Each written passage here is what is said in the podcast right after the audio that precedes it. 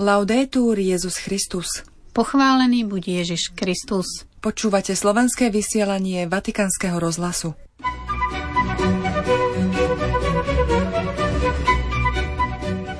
Vo Vatikáne prebieha zasadnutie Rady kardinálov C9 za prítomnosti pápeža a všetkých jej členov. Včera sa na zasadnutí zúčastnila aj biskupka anglikánskej cirkvi Joe Bailey Wellsová. Vo Vatikáne sa dnes začal seminár o permanentnej formácii kňazov, na ktorý je prihlásených zhruba tisíc účastníkov zo 60 krajín sveta.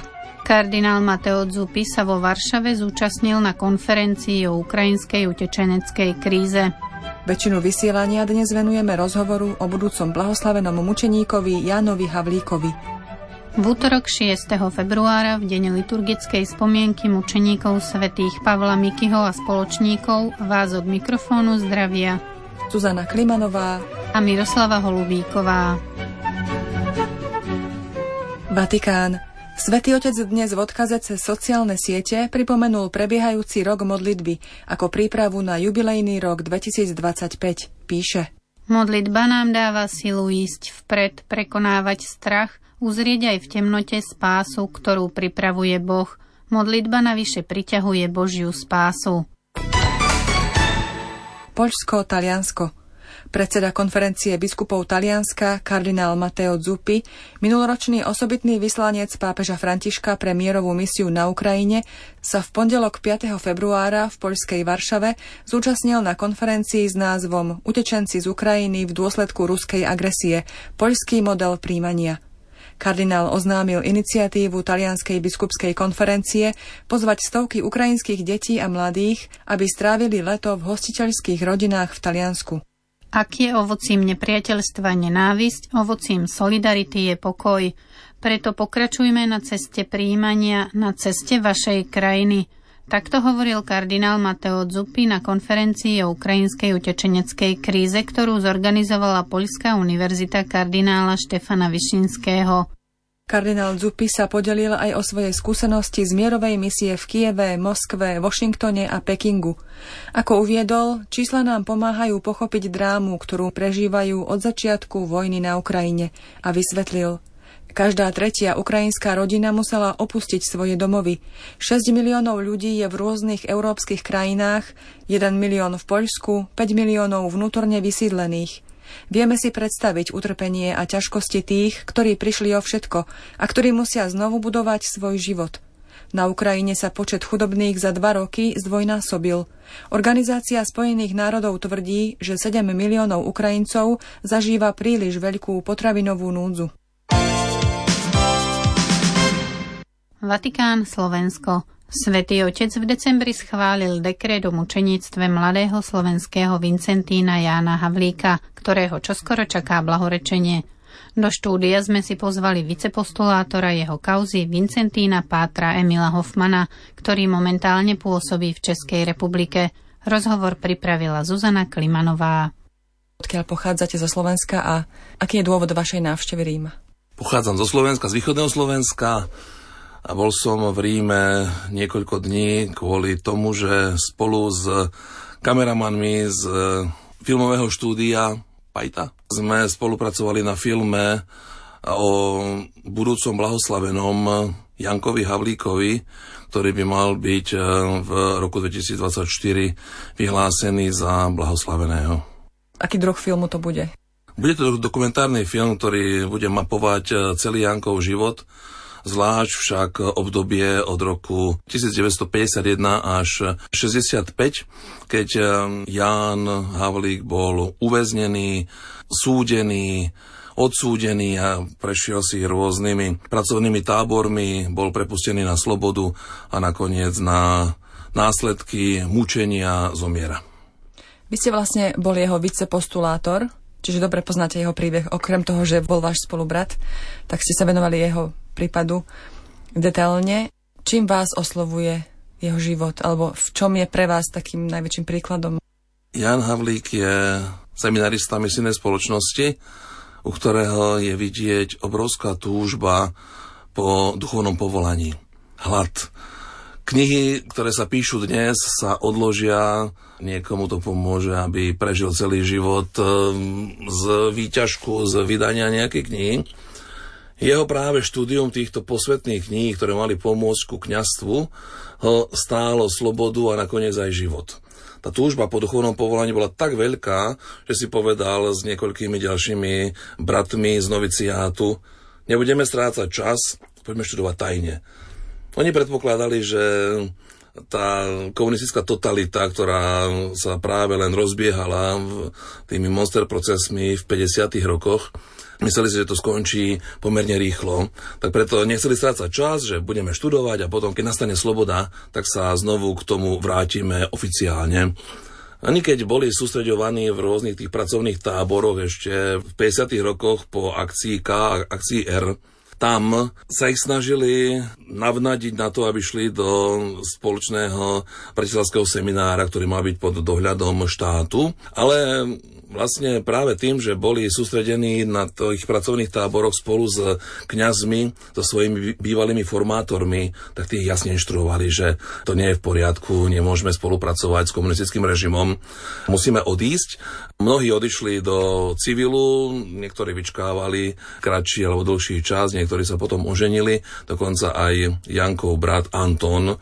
Ale niektorí sa rozhodli, že áno, budeme pokračovať v tajnej formácii, pôjdeme do podzemia a tak vlastne aj e, Ján v tej túžbe po duchovnom povolaní hľadal spôsoby, ako vlastne sa stať misionárom a misionárom e, kdekoľvek.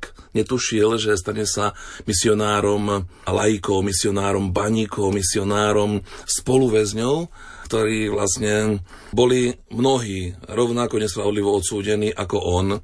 A z svedectiev vieme, že hovorili mu, Jendo, řekni nám niečo o pánu Ježiši. Že práve vlastne, ako bol vo vezení v Čechách na Jachimovsku a potom na Příbramsku, tak e, práve tam pracoval v pracovnom tábore, bol v uranových baniach, keďže na základe Benešovských dekrétov boli sudeckí Nemci odsunutí a v tom pohraničí Krušných hôr našli smolenec, ktorý mal slúžiť ako uránová ruda, aby Sovietský zväz mohol buď rozvinúť atomový program elektrárni, ale hlavne kvôli zbraniam. Bolo to veľký rozmach zbrojenia keďže už bolo to územie ľudoprázdne, to našiel veľmi rýchle spôsob, ako nájsť lacnú pracovnú silu. Takže boli tam kňazi, bohoslovci, mučeníci svedomia, mnohí, mnohí ľudia, ktorí, ktorí nesúhlasili s komunistickým režimom a tak e, boli odsúdení za, hlavne za vlasti zradu na drakonické tresty do života 25 rokov. V prípade e, Jana Havlíka to bolo najprv na 14 rokov a potom po odvolaní mu ten trest skrátili na 10. Takže ten príklad jeho je práve v tej obrovskej túžbe po duchovnom povolaní a tie všetky prekážky, ktoré sa mu stavali do cesty, bral to ako príležitosť zošľachtenia vnútra a hlavne ako spôsob, ako vydať svedectvo o Ježišovi aj v týchto uranových baniach, ako o ňom potom napísal Anton Srholec, ktorý vydal významné svedectvo aj v knihe z hlbín Jachimovských lágrov. Práve pre Antona bol Ján Havlík tým, tým svetlom, ktorý tak oduševňoval väzňov v fyzickej, absolútnej tme, pre mnohých ľudí aj existenciálnej tme, ale on tam dokázal vniesť, vniesť to svetlo. To znamená, že jeho odkaz je taký živý aj pre súčasných ľudí, aj mladých, Čím vlastne môže byť takým príkladom tou horlivosťou, tou túžbou? Túžbou a vytrvalosťou v dosahovaní cieľa. Keď si človek stanoví cieľ a vníma to ako Božiu vôľu pre jeho život, má si za tým ísť. A prekážky vziať naozaj ako výzvy, ktorých e, človek, keď ich prekonám, má to iba posilní. A potom patril Jan Havlík do misijnej spoločnosti Sv. Vincenta. Bol misionárom už vstupom do misijnej spoločnosti sa stal misionárom, len potom situácia sa ukázala, že nemohol ísť dávať ľudové misie, ísť na zahraničné misie, ale stal sa naozaj misionárom v uranových baniach. Jeden jeho pekný citát by sme tu mohli použiť. Hovorieval o svojej činnosti vo väznici, že si pripadá ako na misiách, veď lepšie a náročnejšie pôsobisko by si nemohol želať žiaden misionár, Len keby bolo viac času. Keby nás tá robota tak nežmíkala. Takže vlastne vynalizavosť v láske, ktorá bola základným motom pre svätého Vincenta de Paul, nášho zakladateľa, tak e, vlastne každý zasvetený má nasledovať Ježiša Krista vo svojej duchovnej rodine, hoci každý z nás má svoju vlastnú životnú cestu hlavne cestu svetosti. Ja nenasledujem svätého Vincenta. Ja nasledujem Ježiša Krista ako svätý Vincent. To znamená, pre všetkých zasvetených je to presne ukázať, že vo všetkých okolnostiach ja môžem nasledovať Ježiša Krista a pozbudený príkladom. A potom ešte v jednej takej internetovej diskusii sa objavilo, že čím Jan Havlík si získal to, že, že vlastne bude svetý, a koľky chlapi fárali, koľky baníci a dokonca položili aj svoje životy v baniach.